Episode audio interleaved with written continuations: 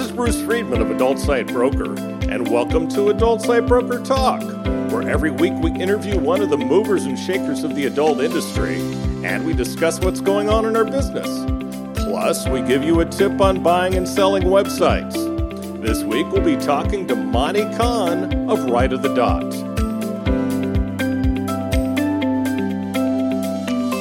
Adult Site Broker is proud to announce ASB Cash, the first affiliate program for an adult website brokerage. With ASB Cash, you'll have the chance to earn as much as 20% of our broker commission, referring sellers and buyers to us at Adult Site Broker. Check our website at asbcash.com for more details. First of all, today, let's cover some of the news going on in our industry. The U.S. Department of Justice has announced that the agency has voluntarily withdrawn a Trump era legal challenge against the state of California's net neutrality law intended to protect the open internet. Former President Trump directed his DOJ to sue California and Governor Gavin Newsom in a federal lawsuit seeking to overturn a 2018 law that bars multi billion dollar internet service providers from throttling internet speed on certain websites. The California law also blocks ISP gatekeepers from blocking user access to certain websites and charging for large website access. According to the Trump administration, California acted in an unlawful and anti consumer fashion that goes against the federal government's then deregulatory agenda regarding the internet. Jessica Rosenworcel, the Federal Communications uh, acting chairwoman, heralded DOJ's dismissal of the lawsuit. I am pleased that the DOJ has withdrawn this lawsuit, Rosenworcel said. When the FCC, over my objection, rolled back its net neutrality policies, states like California sought to fill the void with their own laws. A DOJ legal filing petitions the federal judge in this case with the department indicating that it hereby gives notice of its voluntary, voluntary dismissal of the case. The filing was certified and submitted on behalf of the Biden Department of Justice by Brian M. Boynton, the acting Assistant Attorney General for the Department's Civil Division and directors of the division's federal programs branch. By taking this step, Washington is listening to the American people who overwhelmingly support an open internet and is charting a course to once again make net neutrality the law of the land, Rosenworcel said. Despite the DOJ's voluntary motion to dismiss the lawsuit, many legal fights dealing with California's net neutrality law are still set to take place. While the department dropped this specific lawsuit, it's expected to weigh in against a challenge brought by cable and phone providers.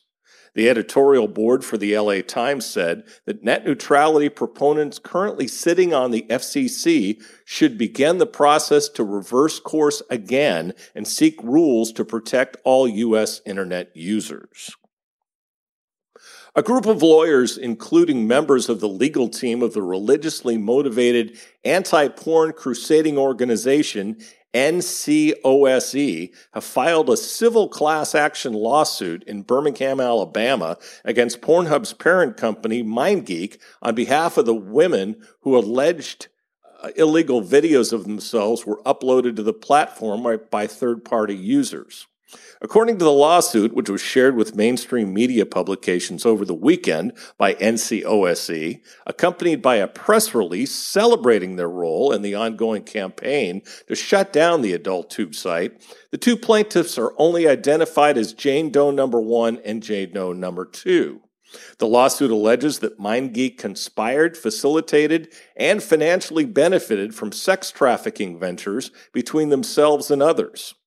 In these ventures, Jane Doe number one and Jane Doe number two and other minors were trafficked and commercially exploited in a sexual nature in violation of law, including but not limited to the Trafficking Victims Protection Reauthorization Act. The NCOSE orchestrated lawsuit also claims that sex traffickers and MindGeek worked together to earn a profit from commercial sex acts and child pornography involving the plaintiffs and class members. The complaint makes reference to a January 2020 executive order by then President Trump titled Combating Human Trafficking and Online Child Exploitation in the United States, and also to FOSTA signed into law by Trump in 2018. Can I stop saying his name now? The lawyers also questioned MindGeek's moderation practices and alleged its search functions suggested search terms and tags make it easier for pedophiles to find the exact content they want, namely child sexual abuse material, including that of the plaintiffs. According to the lawsuit in 2018, when Jane, Jane Doe number one was just 16 years old, she was drugged and raped by a man in Tuscaloosa, Alabama. The lawyers allege the man opened a Model Hub account and uploaded a video of Jane Doe number one's victimization. The lawsuit does not go into any detail about how MindGeek was informed that the video was illegal, or the process for removing it, or whether MindGeek cooperated with law enforcement to help identify the rapist. Instead, it claims that MindGeek's inadequate moderation practices made it impossible for them to know whether any video was legal or illegal. This supports NCOSE's long held argument that all depictions of sex should be outlawed because there is no possible way to determine that they were made by consenting adults. NCOSE, formerly known as Morality in Media, aims for the complete eradication of all pornography, which they consider obscene and prurient, as well as human trafficking and the cause of a public health crisis.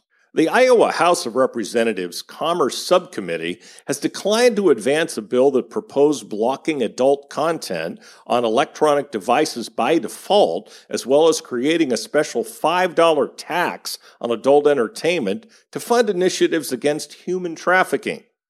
HF 288 had been introduced by Representative Sandy Salmon, a Republican from Janesville.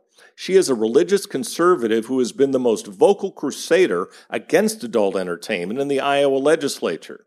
The bill is a version of the one recently reintroduced in Utah, part of a Project Blitz campaign by evangelicals to pass copycat legislation restricting adult content on a state by state basis. According to local, uh, the local paper, The Courier, representatives of AT&T, T-Mobile, and CenturyLink pointed out that several content blocking apps are already available, and the use of those apps is at the discretion of parents, for example, rather than the internet provider. Mike St. Clair, representing the Iowa Communications Alliance of about 130 small broadband providers, told the subcommittee that HB 288 would make us the police persons for content and turn us into criminals if we don't enforce it enough. We don't monitor content and don't, and don't wish to be in that business, St. Clair added. Religiously inspired groups that spoke in support of the bill alleged that it would help address a supposed crisis of porn addiction. Although the Courier reported that another Republican representative, Jon Jacobsen, said that just as the state regulates gambling because of the societal cost of addictive behavior, he would like the legislature to address the problems that arise from pornography. And uh, none of the three Commerce Subcommittee members signed off on Salmon's bill. On February 25th, Monte Cahn's Right of the Dot and best-selling author and world champion auctioneer Wayne Wheat will take the gavel to auction off 75 to 100 super premium domain names. The live auction will happen beginning at noon Central Time at rotd.hibid.com. Preceded by a timed online auction with hundreds more domain names available. The live auction will be webcast in real time from a live video production studio in College Station, Texas. We'll be talking with Monte on today's podcast. Now let's feature our property of the week that's for sale at Adult Site Broker. Internet.com, the ultimate internet domain, is now available and we're proud to list it. The domain gets 6 million unique visitors a month. This domain can be used for any of a number of uses. The opening bid is only $35 million. For more information on how to bid, contact us at adultsitebroker.com. Now, time for this week's interview. My guest today on Adult Site Broker Talk is Monte Cahn of Right of the Dot. Monte, thanks for being with us today on Adult Site Broker Talk. Thanks so much, Bruce. Glad to be here. Good to have you. Now, Monte is the founder of Right of the Dot, a licensed business and premium domain auction and brokerage firm. He was the founder of Moniker.com and he's the former president of Snapnames.com. Now, Monte's been pioneering domain and aftermarket services since 1994. Uh, during his time, he helped uh, many new and existing top level domains have successful launches through registrar promotions, sales, and auctions of premium domains through marketing, brokerage, and sales. He started the first online domain brokerage business in the industry. Success has included more than $550 million in domain sales um, uh, including the industry's first domain name sale for over $1 million, the industry's first $2 million domain sale as well. Uh, later, he sold the highest dollar domain in history with the sale of, you ready for this, folks? Porn.com. Remember that selling? Now, that was Monte for $9.5 million. sure the commission on that was nice. Uh, he's also the visionary behind live and online domain auctions. He was also the creator of domain appraisals, domain escrow, and Whois privacy services for the industry as well. Monte was voted into the 2010 Domain Hall of Fame by industry peers. On February 25th, his company Right of the Dot will take the gavel to auction off 50 to 75 super premium domain names. You can check the auction out at rotd.com. So, Monte, what's the current state of the domain market? Well, Bruce, it's uh, it obviously during the pandemic and the um, COVID situation, it it uh, it, it, definitely changed things a little bit. Um, the beginning of the year was really rocking, and mm-hmm. lots of things were happening. We came off a, a, a, live domain auction at NamesCon in January, the end of January, and had uh, uh, just over a million dollars worth of sales at that auction. Mm. And uh, and um, then you know there was talks of COVID going on, and and um, and people starting not to travel and all that. And then sure enough, March, um, the brakes hit the skids and everything came to a big slowdown. Mm-hmm. Um, however, um, we had some really big sales in March and April, um, but then the industry kind of took a took a pause, um, at mm. least from what I can see, um, just due to everybody uh, kind of locking on and holding onto their funds, uh, mm-hmm. not knowing what the future was going to hold, and um, the um, COVID was spreading like crazy. Things were locking down. People were losing their jobs and mm-hmm. becoming unemployed. In um, in hindsight of all that, however, um, towards the end of the year, um, what we saw was a lot of mom and pops and a lot of individuals who lost their jobs or decided that they were done sitting at home doing uh, what they were doing normally, and they started being entrepreneur, um, putting their entrepreneurship hats on, and uh, starting to register and buy domain names in the aftermarket to create new business ideas and um, uh, work from home. Mm-hmm. And it created a little bit of an insurgence. Hmm. So um, I would say the domain market was affected between 30 and 50% in the downside in terms of number of transactions and cost per domain sale. But then at the end of the year, things picked up quite a bit as you know people started thinking outside the box and deciding that they were going to do something that they've always wanted to do. And since they were working from home, it gave them the ability to do that. So hmm. uh, uh, I, I see a bright future, and um, you know, domain names have always been a foundation of um, of what I'd call uh, um, a sustainable asset, even in hard times. Mm-hmm. I've I've been through a couple of the recessions. Sure. And um, with and, and including 1999, 2000, then again in uh, 2007, 2008 and then of course most recently. And the domain names um, have uh, kept a lot of people in business by selling and a lot of opportunity for buying for those that wanted to uh, buy domain names uh, at that time instead of uh, um, companies going out of business in the space um, mm-hmm. Uh, they've been, been able to hold their own unlike other industries. Now e-commerce has done better than anything during the pandemic. Why do you think domain sales would have been affected Well, again, the domain sales side, um, so e-commerce sites, that's for sure, because people didn't go out and go to physical shops to shop; they were shopping online. So, mm-hmm. of course, places like Amazon and uh, and Nike and Lululemon and um, the clothing stores and the, even even some of the restaurant chains that had really good delivery service and and Uber Eats and um, you know DoorDash uh, companies uh, did very well because they were used more than ever. But in terms of the domain name side, there, you know, registration slowed down a little bit um, for the short term uh, because it was just uncertain. And then you saw a resurgence, obviously, in domain name registrations in certain themes hmm. around COVID, uh, around work at home, around telemedicine, around um, you know things that were related to what was going on at the time. So the one thing about the domain industry is that um, it trends really fast. Matter of fact, you see trends in the domain name industry than you can faster than you can in in most any other industry because people start thinking about ideas and what they're going to do and start watching things in the news and they start registering domain names because of it. So the domain registration side actually stayed pretty strong.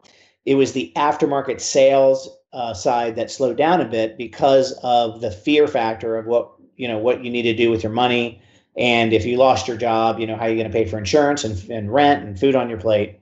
Um, so that's the only um, side of it that kind of slowed down, although that's an important side. But as I mentioned before, um, people started thinking about how they're going to do work at home and create new business ideas. And, um, um, you know, you get to see how much stuff goes on while you're sitting at home and locked up. And um, the, the, the effect of that is, is domain name transactions and sales and, and online businesses launching. Yeah, I would, I would, I would think that uh, people have more time on their hands, uh, especially if they're out of work. Uh, they're gonna, they're gonna look at starting things. Now, since this show deals mostly with the adult industry, uh, I'm curious as to your take on adult domains. Now, you've been involved with adult forever. Uh, at one time, uh, adult domains seemed really easy to sell. These days, my experience anyway, not so much. What are your thoughts on that? Well, as you know, the, the adult industry has gone through a you know a, a major um, transition. You know, uh, back in the day um, when I uh, was actively uh, supporting many of the adult companies from a domain standpoint and keeping domain names safe, and then you know doing a lot of transactions and bringing the auctions to the adult industry um, the industry was thriving. The affiliate networks were making, you know, were were were were doing great for the main players. Um, then there was a consolidation, and uh, of course, free porn, uh, which kind of changed how payments were being made for content. And um, you know, what used to be hundreds of uh, of or even thousands of small and medium-sized adult companies and shops and and content builders and sites and affiliates um, now we're probably looking at what five or six uh, conglomerate companies that own everything else, and the hmm. affiliate networks aren't as strong as they were before. Right. So, like with every business, there it's gone through a consolidation, it's gone through a transformation and change, and um, because it's it's gone from pay to free uh, uh, in some parts, except for the niche markets. Um, it's a lot harder to sell a seven, you know, six, seven figure name um, and the rate, you know, the return on that investment um, takes a lot longer and uh, isn't always guaranteed. So, you know, that's kind of what I'm seeing in any case. Um, and you also see um, some of the major adult players going mainstream. You know, um, perfect example is MindGeek and and others, and a lot of my old clients and customers are well into the um, into the uh, mainstream space, uh, mm-hmm. along with having adult holdings. So they diversified it a lot. Um, and uh, some of my bigger clients, you know, in the adult industry, have bought some of the bigger names in the in the mainstream side. How have you seen the domain market overall, the domain market landscape change in your years in the business? When I started in the business in 1994, 1995, you know, there was basically .com, .net, and .org. Um, you know, there was .edu and .mil, but there wasn't, you know, there wasn't any other extensions, and .edu was restricted to um, you know, official universities and schools, and then uh, mil was for the military.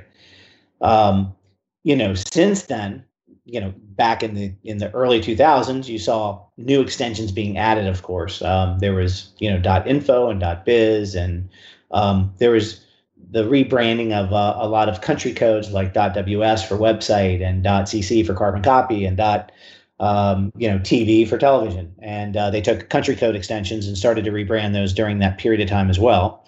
Um, and um, uh, as you know, in the last uh, five to seven years, there has been a resurgence or a uh, a new um, uh, play on the domain names for new extensions and all kinds of different extensions. So now there's mm-hmm. thousand more extensions out in the marketplace.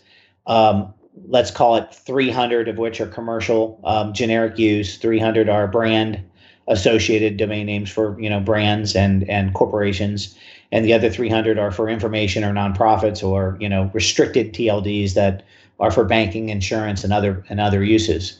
Um, it reminds me back in the old days, and a lot of domain people will, will, relate to this because a lot of the most famous domainers like Rick Schwartz and Michael Berkens and and so on, and a lot of the old guys uh, used to have uh, their business in the vanity 800 and 900 space. So of course, you know, 800 by cars or 800 doctors, um, and you got that spelling so that people didn't have to remember what the numbers were. And when those numbers ran out, when those combinations ran out, they went to went, went from 800 to 888 and then 877 and 866 855 844 you know now there's 20 some odd toll free numbers. That's a very uh, similar simulation to what happens or what's happening in the domain world. Um, when the you know the most valuable domain combinations letters and numbers and words um, started running out ICANN, um, you know, felt it was time to add new extensions to give more people fair right and availability to get a domain name in the um, you know in the keyword that they wanted. So they opened up the strings to other um, registries that could um, provide that. And so now we see kind of influx of supply um, with demand, you know, still in the same situation. So there's a lot more supply than there is than there is demand, and so that has a you know direct fat effect on values. But there's the old school folks that feel that .com is king and always will be, like the 800 number. Um, but to be honest, uh, you know, I was against it in the beginning, and now, you know, having helped some of these new TLDs launch, like Dot Club and Dot Global, and working with some of the big conglomerates in the space, um, you know, it's a natural transition. It makes sense. And if you have to ask your kids, they don't know what dot com really is, what it means. It doesn't matter to them, just like 800 numbers don't, because they have cell phones with free calling. So, um, if if a name with a with a proper match extension that's to the right of the dot and the left of the dot word is a good keyword and they can't get it in a dot com they go to the next extension that makes more linguistic sense to them. Like instead of buycars.com which of course has been taken since the mid 90s um, now they can get buy dot cars or buy mm-hmm. dot autos. And they shorten the string and it makes more linguistic and intuitive sense in some cases. So um, um, I do believe there's a space for it and a, and a place for them, and um, you know, some some will be very successful and some won't. Okay, so but, that's how I've seen it change quite a bit. Okay, let's let's dig a little deeper into that though, and it's something I get asked about a lot. Yeah, dot com is king. I don't think anybody is going to disagree with that. Certainly you won't because that's where you've made your money. But a lot there's so many extensions now uh, dot xyz uh, uh, in our industry dot xxx and dot sex which both make sense but yeah. uh, what are i mean are are are things like uh, dot xyz for instance are they worth much so .x, .xyz, um, it, it, was meant to be an alternative to dot .com, something very generic that anything to the left of the dot could go with. Right. So that's what dot .com is. It doesn't have to make sense to the right of the dot because it's a generic extension that doesn't mean anything at the end. Mm-hmm. What gave .xyz, um, you know, a, a, a big plus and big benefit was that the biggest company, search company in the space, decided to rebrand themselves as a .xyz website, which was Alphabet mm-hmm. which is Google. And um, when you see something like that happens, obviously it becomes prominent and people catch the wave a little bit. So uh, I know the founder of Dot um, XYZ, and it's Daniel Daniel Negari, and he's been a longtime client and friend of mine. And uh, he owns a couple, uh, you know, several of the other new strings like Dot. Uh, I believe he owns Dot Beauty and Dot Autos, and um, he's he's acquired some other strings in the space. and you know the belief of the new extensions and i and i'm i'm on board on this for for the most part is that it gives people choice and options that make sense so there's going to be probably a dot web coming out soon which is going to be a direct competitor to the com and mm-hmm. web does have a meaning um, so if anything that's going to compete with the .dot com it's probably going to be a dot web um, there's other versions of stuff stuff like that like dot online mm-hmm. um, dot website um, you know, or dot site. I'm sorry, because dot, dot ws kind of meant website in the beginning, but you know, dot w uh, dot dot site is a is another um, extension that's um, you know being used for that. Um, so I, I do believe that dot com is king, just like an 800 number is king for you know toll free numbers, but it mean that other um, domain names can't be uh, very successful in the space for their t- particular extensions. The the big difference is obviously back in the day where the traffic was driven by com because it was the only commercial um, domain extension. So it was typed into the URL line constantly.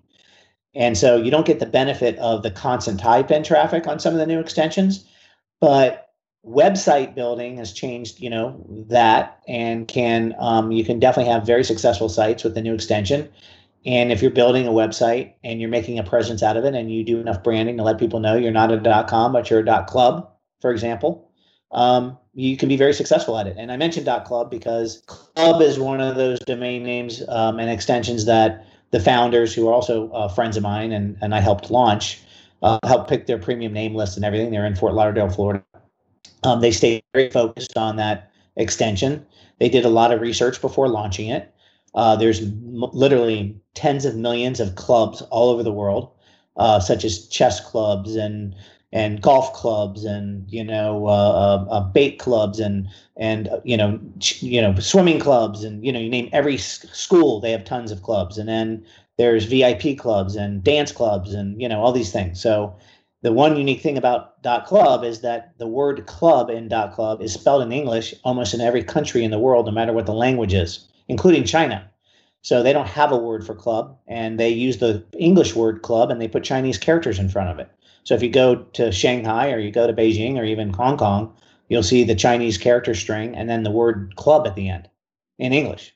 So that's a pretty good litmus test on how strong the word club is. And hmm. lots of things make sense, linguistic sense, to the left and to the right of the dot on that. Okay. And so, you know, as long as something makes linguistic sense, I think it. I think, and and of course that the registry is a supportive registry, and they're, you know, they they they they're going to be supportive to the string and advertise and make sure they're going to be around for a while. It's going to have a good chance of surviving. But do domains other than .coms have a lot of value on the market uh, for for an investor, for instance?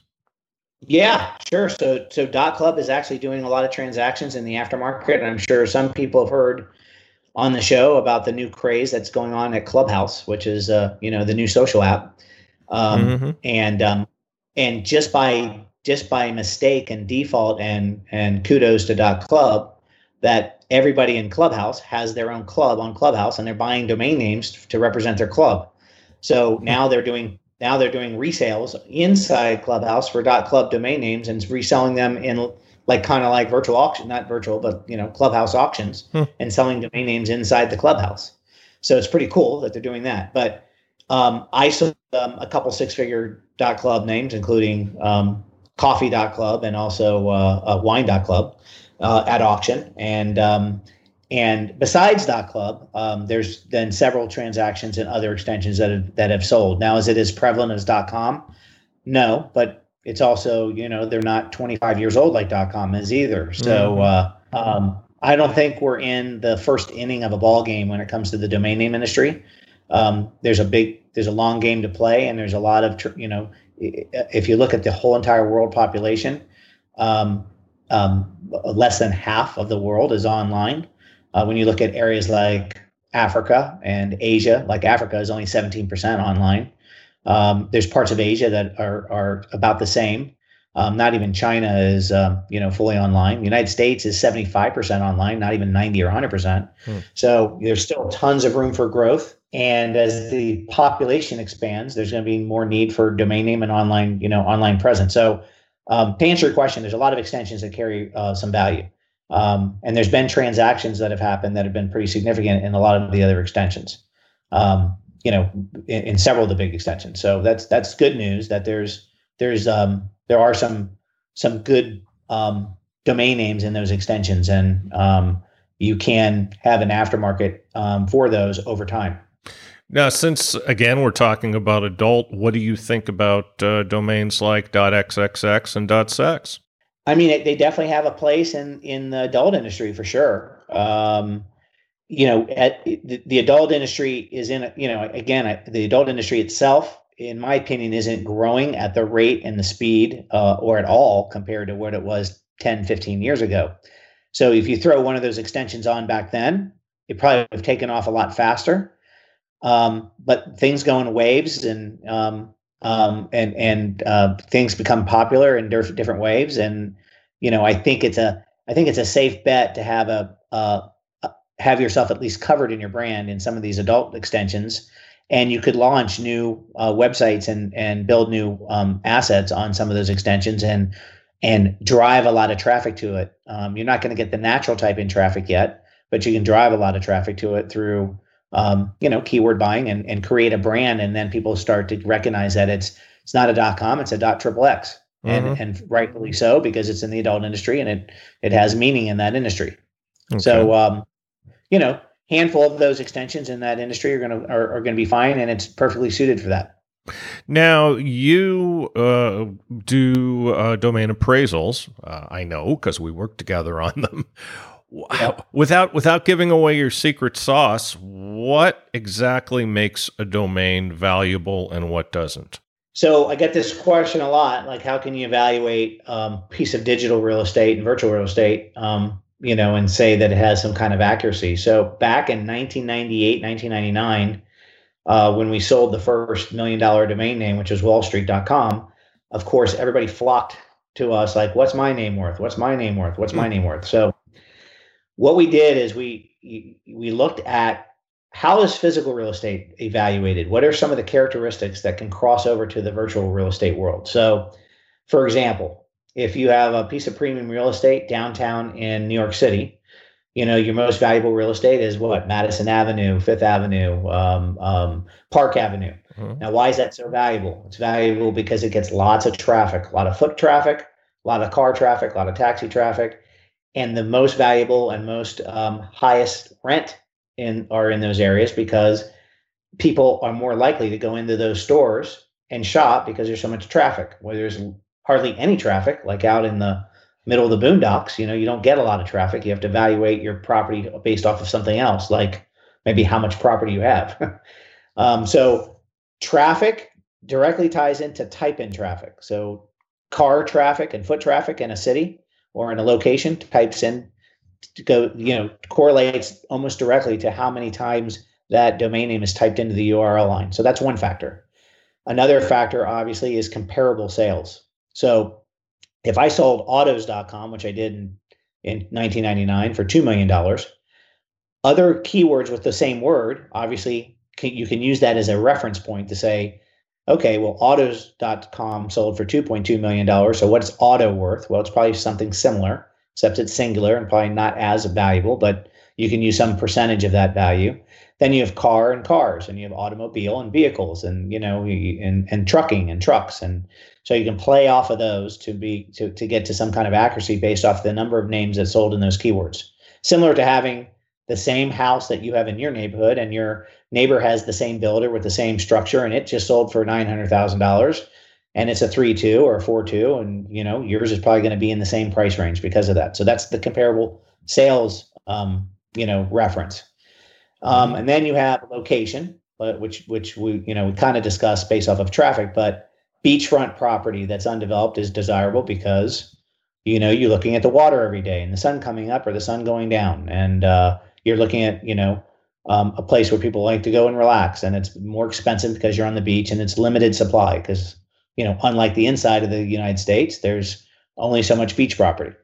So then there's you know scarcity value and how rare it is and um, how desirable it is. And same with downtown property. Um, the same thing, beach versus downtown versus rural. rural would relate to multiple words, uh, for example. You know, so two words together, you're getting outside your your city a little bit, and that's why you start expanding outward. So instead of cars, you're going to have buy cars or sell cars or you know cheap cars or whatever. Memorable, how memorable it is. Is it a dictionary term? Is it a keyword? Does it get natural typing traffic? How much? Um, is there you know is there is there other comparable sales? Is it um, is it something that um, is easy to recognize? Is it easy to spell? The shorter the better. Um, you know, if it's a long word like entrepreneur, you know, a lot of people don't know how to spell that word, even though it's a very very valuable word. Hmm. So how many times is it going to be mistyped? So without going into all 21 factors that we look at when we do an evaluation, those are some of the most important things. And now the comparable database, unlike in 1999, you know, when I when when I had probably some of the only sales in the industry, now we have you know tons of sales under our belt and under the industry's belt. So now, right now, my database is you know over one million domain sales. Um, you know, in terms of what I can look up, and then there's public sales. Those are those are like private transactions. Then there's public sales, which is another million sales. And so now you can match up keywords and values and sale prices based off of time and then look at, you know, getting down to good appraisal because of that. That's that's awesome. Now yeah, and then you know, of course you have industry too, which mm-hmm. I didn't mention, but you know, there's the tech industry and there's, you know, there's different types of industries that are either hot or cold at this certain time too, and mm-hmm. what those domain names fall. on So, you know, right now we're in a we're in an online learning, you know, uh, school, you know, online schooling, online uh, education, um, meeting at home, work from home, um, telemedicine, um, you know, things that are remote and accessible from anywhere, virtual. Those are the hot things right now versus, you know, physical doctor visits and, um, you know, going into an office, uh, those types of things. So, Okay, now time for uh, your your shameless self promotion. Um, let's let's talk about right of the dot. Tell me more about what you do there. So uh, most people re- recognize me and remember me as as moniker.com because I mm-hmm. I I, uh, I got a crazy idea and said, you know what, I really love the adult industry because uh, they're loyal and they face the most adversity and and the most uh, scrutiny and have the biggest regulation of all. And if you can get those people on your side and earn their business, you're doing a pretty good job. And so, uh, very early in my career, I I made it a point to go after the adult industry and serve that community for domain protection because we were the only registrar that never lost a name from domain theft. And I invented WHOIS privacy so I could protect people's privacy and keep their uh, domain names and their assets um, confidential and secret and that was very important at the time for many of the adult players.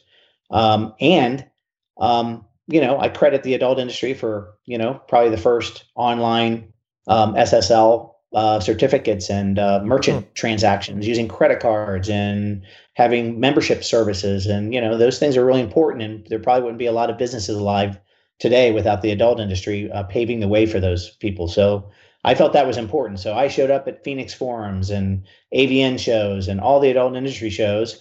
And it took me a while to break in. And then once I did and, uh, and got people to trust us with their assets and moved people over from random registrars that didn't, that people didn't really know really what they did on the back end.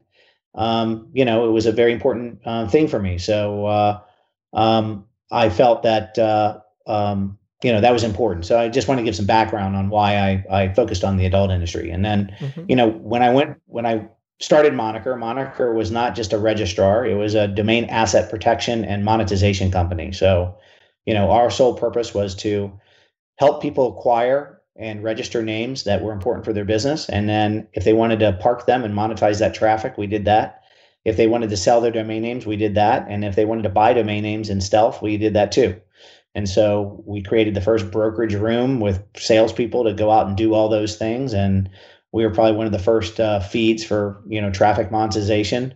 Um, you know, this is right around when Google wasn't even in existence, and uh, worked with several players in doing that. And um, and I built Moniker to a nice business and sold it off to a company called Oversee.net. And then I ran Snap Snap Names, which was the company that kind of invented the drop catching service for domain names. And uh, we had the largest parking platform at the time called Domain Sponsor. And so uh, I ran both of those divisions and also Moniker all at the same time. And then when my contract was up, I decided it was not time to be corporate anymore and go back into the entrepreneurial spirit. So I started right at the dot. And at that time, the new TLDs were starting to be talked about. And I felt I could take that knowledge that I learned in all my years and uh, help some of the new extensions launch and be, um, you know, vibrant. Um, and so I, if you if you look at the the domain right of the dot, it means you know what's important is to the right of the dot just as much as the left of the dot in this case. So the extension is important as well. And so I kept on doing the premium domain auctions for all the big conferences and uh, still did brokerage and um, and stealth acquisitions for corporate clients and uh, um, that's what I've been doing ever since. And you know, we hold the industry's biggest and largest domain auction uh, in the in the industry, and we feel I feel that it's important to do that because it keeps the market fluid, mm. liquid, uh, vibrant, alive. It helps with everybody's sell value, regardless whether you have com, net, or health, sex, triple X, or whatever. Mm. If uh, if any name sells in any extension, it's good for the entire industry and it raises the tide water for everybody. Absolutely. Now, what is the biggest challenge you see facing the overall internet space today? Every couple years, people uh, question whether domain names are going to be relevant because of you know back in the day, you know years ago, there was a company called Real Names, and um, they they thought that it was uh, okay not to even have a domain name and you can navigate through the web, and that didn't work. And then you know, we moved up to apps and what, you know, why do you need a domain name if you have an app or if you're using app? Well, ultimately the app has its own domain name and website in order to download the app, or you go to the app store, which resides on a domain name. So that didn't work either. Um, yeah, I mean, I, I don't think there's anything that's going to disrupt the domain name itself, um, mm-hmm. the importance of the domain name. Um, um, I think ICANN, um, you know, uh, it's it's a very bureaucratic and, and political organization, and there's a lot of policy, uh, you know, around what you can and can't do with a domain name. And you know, just to make it clear, no one really truly owns their domain name. You have the right to register it and renew it, mm-hmm. um, but you don't hold true title like you do your piece of property when you pay it off and you own it from the mortgage company. Right. The the the domain name is a subscription, and if you paid ten million dollars for it and you forget to renew it, you lose it. So um, that's the important thing to remember that that you have the right. You, are buying the rights to hold that domain name and pay your ten dollar renewal fee every year.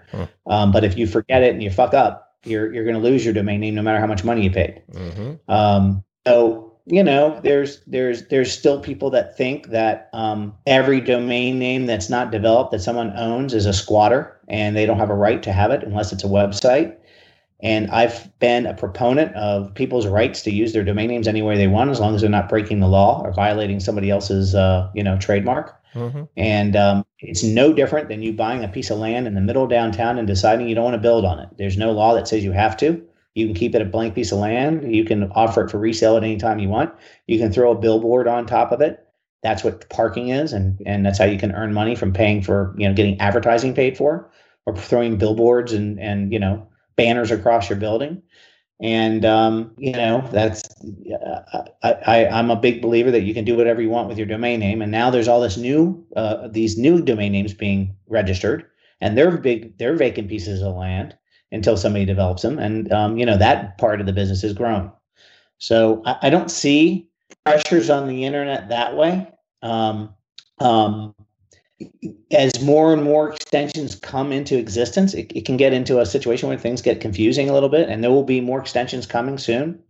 So even though everybody thought that these thousand wouldn't survive, there's going to be another 500 to a thousand coming in years, and so there's going to be a new wave, you know, a new wave of them coming. So the most, the biggest threat is how you brand your business going forward, and making sure people know what your extension is and that you have online presence and have the right domain name that matches your your products and services. Linguistic flow of your domain name is very important, you know, especially in the new extension. So the left, the word to the left of the dot has to make sense to the right of the dot, or it doesn't make sense. Right. So um, that's really important. So let's say I want to be a domain investor in 2021. What advice would you have for me? If you thought that you can't get good domain names in 2021 it, it, that's just not true you can enter into the aftermarket and you know go to places like my auction and you get the most premium domain names that you want you might have to be well funded in some cases to get, you know, domain names like restaurants.com and sorority.com and cats.com, which is what we're selling, and, and a bunch of others. Um, because they're you know big names, but there's plenty of names that are at um, a fraction of those costs or at no reserve that are selling, uh, and not only on my site, but um, or in my auction, but at Afternic and GoDaddy auctions and GoDaddy drop catching and Snap names and um, you know there's still domain names that are registered and dropping every day that you can get um, you know at decent costs, and then of course there's a whole slew of new registrations for new TLDs that haven't been registered yet. So um, again, we're talking about waves of the future and, you know, buying domain names today that can in 10 to 15, 20 years could be extremely valuable, even if you got it at, reg- at registration fees or, or, or if you paid a premium for a .com name today, it's surely to go up in value over time um, because that's considered, you know, the beachfront and the downtown city um, real estate. Okay. And it's available. You yeah. know, it's available. Okay, so next week, and I'm, I've got my uh, getting my dates straight here. Next week, you're going to be doing an which, auction. Which tomorrow on your podcast. Uh no, actually, this is going to run on the. This is going to drop on the 17th. So actually, it is next week. I, uh-huh. I'm, I'm getting my dates. I'm getting my dates straight now. Um, uh, uh, you're going to be doing an auction. Uh, tell me a bit about the event. Yeah, so um, we're going to be doing something. I mean, everybody knows and recognizes I brought in live auctions into various industries, including the adult industry. So I usually bring a live auctioneer in, and we do a live auction of, uh, uh, you know, of about 100 to 150 premium domain names, and uh, people gather in the room and they raise their paddles and they get these names. And of course, I, I target the type of names that I'm selling based around the the the theme of the show or the conference. Um, and so for the adult industry, obviously I've sold many big adult names, you know, for example. And, you know, when I was at the affiliate summit, I sold affiliate type domain names and, and search engine strategy, the same thing. And the domain industry shows the same thing. So this auction is going to be a live virtual auction. I'm actually going to fly to uh, College Station, Texas, which is where my championship auctioneer is. He's a world champion auctioneer. His name's Wayne Wheat. Hmm. We've been working together now for nine years. We've literally sold hundreds of million dollars of domains together, and um, and uh, we're going to go to a production studio, a live, uh, you know, like TV studio, and we're going to broadcast this out to thousands of people, various networks um, through a webcast. And so, I'm taking submissions right, right now um, and going through tens of thousands of submissions, and I'm whittling that down to what will probably be about 500 domain names that will be in the auction. And of the 500, there'll be 100 selected for the live portion, which will happen one day, which will be February the 25th at 12 noon Central Standard Time. And we're going to webcast those sales right there on the spot as if you're sitting in the room with your paddle, except you're going to be betting online and, and bidding online with your computer. And because we're going to be in this production studio, we're able to do some really cool things like special effects and, you know, throw fireworks out in the background when a name sales and, um, you know, be more interactive and fun. So that's what I'm really excited about. And then um, um, the other 400 names will remain in the online auction part, which will end fe- uh, March the 4th. So the live portion is going to go live and be um, I'm going to be selling names live, just like I'm in an auction room, just like Sotheby's or Christie's or Be- Mecum Car Auctions. I'm going to be selling those with Wayne on a tel- you know in a television studio, broadcast it out to the web on our stream, and um, and uh, selling 100 names there, and then uh, and then the other 400 names will remain on the online auction piece until until March 4th. So it's going to be really exciting. And um, we're going to be able to send the snippet of the HTML code or the video code out to everybody, including yourself. You can broadcast the auction on your site. Sweet. And you can bring your audience in and watch the auction live. If they don't want to, if you don't want to send people off to the actual auction site, we'll allow you to have the auction running on your site. And when somebody wants to come and bid, they'll just pop over and hit the bidding link and get signed up and register and then be ready to uh, you know get on the domain name. But you can draw people on your own um, on your own blog or studio or website. We're going to do that too and send that out to everybody in the domain industry and anybody that's interested in having the feed. And that way you can keep your crowd and have discussions going on your own site and not have to go off you know send your customers somewhere else. So it's going to be really cool and fun, and that's how I think I'm going to draw a lot of uh, attention worldwide. Hmm. Um, so we're getting we're getting ready to do a big uh, international press release that'll be uh, translated into multiple languages, mm-hmm. highlighting some of the big names we have for sale, and uh, I think it's going to be a new way to disrupt the way things are being done now in an online um, you know, type of uh, scenario where nobody nobody can gather in a room together really, mm-hmm. and you know, raise the paddles. We're gonna have them raising the paddles mm-hmm. online in a in a way they've never done before. Keep in mind, this is the adult space, so they may be raising the paddles another way as well. Yeah.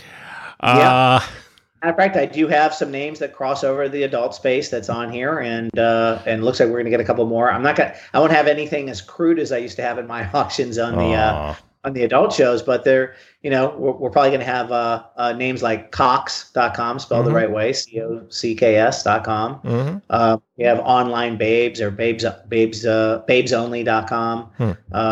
Uh, I have sexo.com, which is a Spanish word for sex. It's going to be really that's that's an awesome name. Oh, that's Rick. Um, that's Rick's. Um, no, not sexo. Uh, he has another name. Yeah, uh, he has another uh, name, but we we have a name like that, hmm. and hmm. uh, um, there's cockfight.com. There's hmm. you know there's a there's a lot of names that could be used for you know in the adult industry in both um, um, you know things like you know like celebrity photos, which isn't really adult, but we all hmm. know that the adult industry is, is monetized celebrity photo um, videos and and uh, celebrity uh, uh, type names as well. Interesting. Okay, so I see another project you're involved in. What aren't you involved in? You got real estate in Costa Rica, you got a weed business. But I see one other project that looks interesting, and it's desktop.com. T- tell me about that.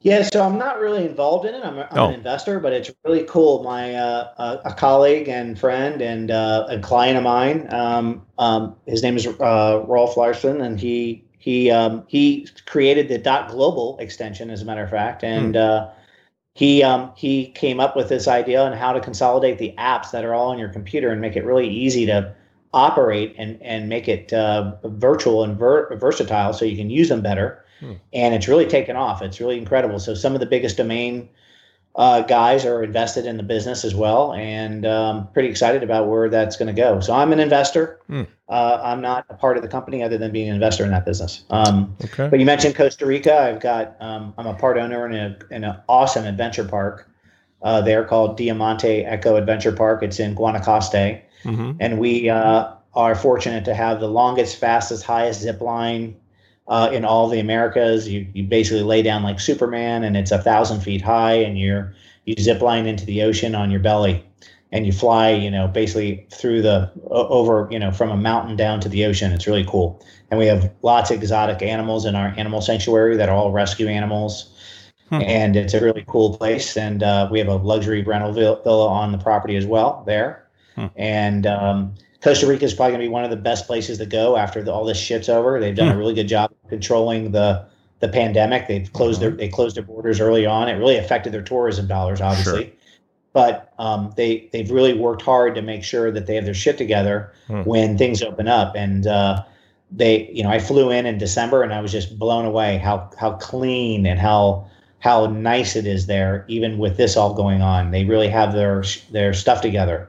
Uh, there's washing stations outside of every restaurant and bar and and uh, retail store. So you, you know you're not allowed to walk in unless you wash your hands, and mm. you know you have to wear your mask and all that stuff. And um, because of that, the, the, the area that I'm in, which is um, um, Guanacaste, and in particular in this area called Coco, mm-hmm. uh, Playa del Coco and Montepalo, there's there's no cases uh, mm. of COVID, so uh, or hardly no cases. You know, so it's uh they've done a really good job. So pretty excited about how Costa Rica's handled things and how they're going to bounce back. It it sounds like you're describing Thailand, my friend. We just had a very yeah. small second wave, and I I think Thailand's rated number one in the world as far as uh, COVID response. So uh, it's good yeah, to be good. It's good to be here, and I know you got a place there. So. Uh, I have a place in Costa Rica, and then uh, and I'm a main investor with Evan Horowitz, which many in the adult industry know uh, with uh, weedclub.com. And uh, yep. we're real excited about that, especially given the fact that uh, we're probably going to look at a uh, you know defederalized uh, you know um, cannabis industry at some point, and um, you know a big ease up on what uh, you know how things are being treated with cannabis, and that's also moving into Costa Rica as well. So pretty mm-hmm. excited about how the the weed club business is going to work. One can o- one can only hope from your from your mouth to God's ears. Well, uh, I want to remind everybody that the auction is next week, the twenty fifth. That would be next Thursday. Um, and, and, bidding is open now, by the way. So uh, okay. uh, when you hear the show, you can go online and bid. Mm-hmm. If you just go to rotd.com, the link to bid is right there on the front page and also on the submission page. And then it brings you to the live auction and you can start placing bids. And the live portion will go live on February 25th at 12 noon mm-hmm. Central Standard Time. And the extended auction will run through March 4th. I'm headed there now. Well, M- Monte, I'd like to thank you for being our guest today on Adult Site Broker Talk, and I hope we'll get a chance to do this again really soon. My broker tip today is part two of how to buy a website. Last week, we discussed first deciding the type of site you want to buy and then establishing what your budget is. Next, it's time to look for your new website. So, where do you look? Well, Adult Site Broker is a great place to start. We always have a nice variety of website and non website properties for sale, but if there's a particular type of site you want, we can also act as your buyer's broker to help you find just the right site. Other places to look are boards like xbiz.net and gfy.com. But to be completely honest, unless what you're looking for is a really low end property, you're probably not going to find what you're looking for there. Of course, you could contact site owners yourself, but take it from someone who does it for a living. It's a major hassle, and it can be really hard to even find out who owns a site. Almost all sites use what is called as WHOIS privacy from the domain registrar.